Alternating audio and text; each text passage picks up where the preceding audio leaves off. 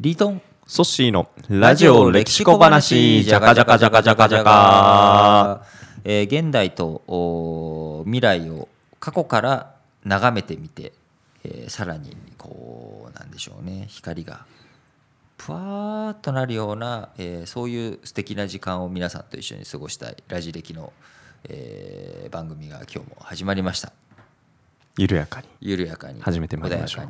うん。まああのまあ、いつもね大層なことをたまに冒頭言ったりするんですけれども、まあやっぱなかなか10分という限られた時間の中でこう深い話をしていくっていうのも難しいものはあるんですけれどもまあ緩くねやったらいいなと思いつつ今日は、えー海戦海の戦いおの話おをスッとやっていきたいかなと思ってるんですけど、はい。ど海戦い。なんか水辺で。うそうですね。水回りの話何ですかね。なんか今すごい男気のなんか溢れるお話たくさん来るのかなと思って想像してたんですけど、はい。小さい時ですね家族でキャンプ行っほうほう。てお急に来てなんかソシの話が来ました。ね、あの僕妹いるんですけどその当時妹はい。78歳ぐらいだったかな、はい。結構川の流れ激しかったんですね。はい。で子供たちだけであの川を渡る遊びしてたらえいついつの話ですか？あ僕がだから小学校34年生ぐらいの時です34ね年生ぐらいってことはうん。今から50年ぐらい前いやそんな前じゃないでしょ 20, 20年ぐらい前ですね。なるほど妹流れ去れちゃったんですよ。川に。急に流されましたね。流されました。でそこで、あの父親がなんか水汲みにあのどっかあの遠く行ってたんですけど、はい。それを見かけた父親がこれはまずいっつってダダダダ走っていです。そのままジーパンのまんま川に飛び込んで、はい。あの妹を救ったんですけど、はい。はい。なんかあの海で海とか水辺でそのなんだ人を救うとか、はい。戦うとかそういう姿ってあなんか父親らしさというか男気というかなんかそういう勇ましさみたいのがあの表現されるところとして結構あるんじゃないかなと思って。やっぱ海の戦いっていうのは、こう面白いのが陸の戦いと違ってですね、うん。やっぱり船っていうものに依依存しているというかで船を壊した後はこう結構人を基本的に救ったりとかするんですよね、うん。だからこう船が壊れてみんな流されて溺れてるわけです、うん。でそしたら全員拾って捕虜にするわけですよ。そっか。でだからそこで、まあ、あまり串刺しにして殺したりとかっていうよりかは、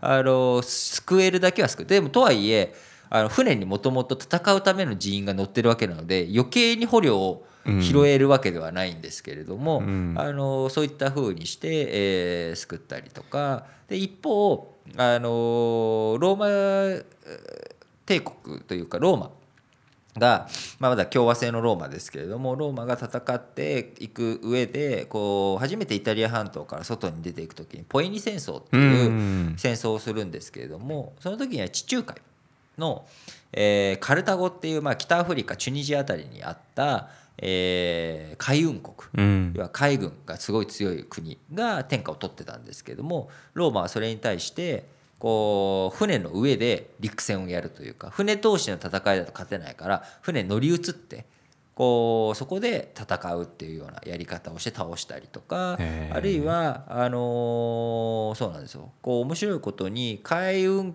国海軍国から陸軍国って、まあ、行ったり来たりする面があって例えばアテネとスパルタって聞いたことあります？アテネとスパルタ。アテナはギリシャの都市国家ですよね。スパルタもギリシャの都市国家で、い。スパルタ教育で有名な。おおあそこから来てるんですね。そうなんよ。スパルタでアテネは海軍国でスパルタは陸軍国だったんですけども、はい。最初アテネが強くなっていくんですけどその後スパルタがそれを倒したりとかっていうふうにそこの行ったり来たりっていうところも当然あるありますしあとはこう海の戦いっていうのは時代の転換点によく起きるんですよね。あのー例えばレパントの海戦っていうこうスペインがあのオスマントルコを倒した、うん。まあ、スペインだけじゃないんですけどね、まあ、ヨーロッパ側がオスマントルコと海の戦いでオスマントルコを倒したと。それまではあのオスマントルコにこうどんどん攻められっぱなしだったヨーロッパ社会が初めて勝ったっていう。でそこでいきなりオスマントルコが弱くなっていくわけじゃないんですけれどもこう時代の流れが変わったとか。じわじわとじわじわと。うん。でそういうスペインが勝った無敵艦隊を持ってイギリスに攻めようとしたら、はあ。イギリスにやられちゃっては沈まぬもうたスペインが当時、えー植民地いっぱい持ってたんですけれども、うん。徐々にスペインがイギリスにおやられていくってフィリピンなんかもスペインでしたからね。だからカトリック、うん。今もカトリックが多いわけですから。じゃあオスマンの話もイギリスの話もあの両方とも海上の戦いで。海上の戦いかつ同じスペインなんです1571年レパントの戦いがあってアルマダ海戦って1588年になるので、はい。そのオスマントルコを倒した無敵艦隊が今度はイギリスにやられるっていう、へー。だこのすごい短い間にこういろんなヨーロッパがあーイスラム世界に対しての優位性が変わるエポックメイキングが起きつつヨーロッパの中でもヨーロッパ大陸から島国イギリスとの間でのお覇権関係が変わっていくっていう流れ。そしてあとはそのイギリスのお海上支配というかそういったものを倒そうとして、えーナポレオンがいろいろと大陸側で頑張ってたところはトラファルガーの戦いこれは以前、うん。あのネルソン提督のお話したと思うんですけどトラファルトラファルガーの戦いで結局ナポレオン艦隊を打ち破って勝ったというところとかあるいは日本海海戦っていうこうロシア日露戦日争。で日本がまあ最終的にこう傷つきながらも勝者のポジション。うん。で、えー試合をお試合っていうか、まあ、戦争を終えることができた戦いや。あとはやっぱアヘン戦争ですね。あー。あれも海上の海上がメ戦イン。いそっか。海上からの艦砲射撃にあー。なすすべもなかったイギリあーアメリカあアメリカじゃないよ。中国がうん。こうイギリスに降伏して、参りました。こうまあ降うん。伏という負けました。ごめうん。んごめんちゃいってなって、うん。あ中国ってもう弱いじゃんみたいな感じになっていった時代が変わっていくと。うん。あとは戦争にはなってないですけども、はい。黒船来航。黒船っていうこう新技術を目の当たりにして、うん。もう戦う前からこれは無理だすごい力を見せつけられてる感じをやっぱり抱きますよね。というかだってうん。黒船に勝てるわけがないわけですから、うん。でアヘン戦争の結末とかも知ってるわけなので、きちっとそこの情勢判断がうん。当時のお幕府はちゃんとできて、うん。まあ、これは戦っては無理だっていうことで、じゃあどうしようっていうことでこう技術を学んで自分たちも黒船を作って海軍力を高めていこうっていう結果がある意味日本海海戦につながっていくっていうことで、うん。非常に、あのーやっぱり海の戦いっていうのは当然陸戦陸の戦いでエポックメイキングなこともたくさんあるんですけれども、うん。海の戦いがエポックメイキングになりやすいのはうん。もう一つ理由があって、うん。何かというと輸送路なんですよね。あ結局船昔は今もそうですけど、大量輸送をしようとしたら船なんですよ。で理由は簡単で船って浮かぶんですよね。ー浮かびます。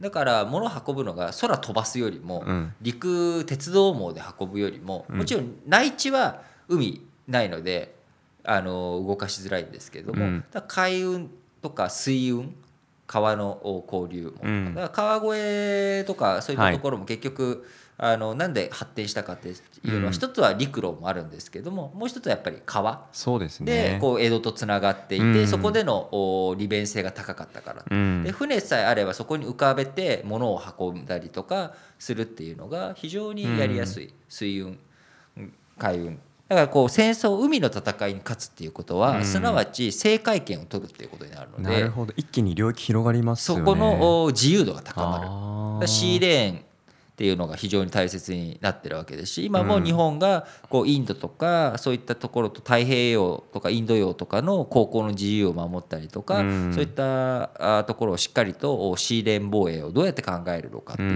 味で、うん。今のお世界においてもまだまだ海っていうものは歴史をあの形作る上での非常に重要な要素だというふう。なことですね。なるほどお話聞いて僕も何か力を持ちたいと思ったらやっぱ海の上で戦える男にそうですね。溺れてる場合じゃないです。溺れてる場合じゃないまあ、溺れたのはね、あの、組織じゃないかもしれないですけど。はい頑張りたいなと思いましたはいラジオ歴史小話お相手はリートンとソッシーでした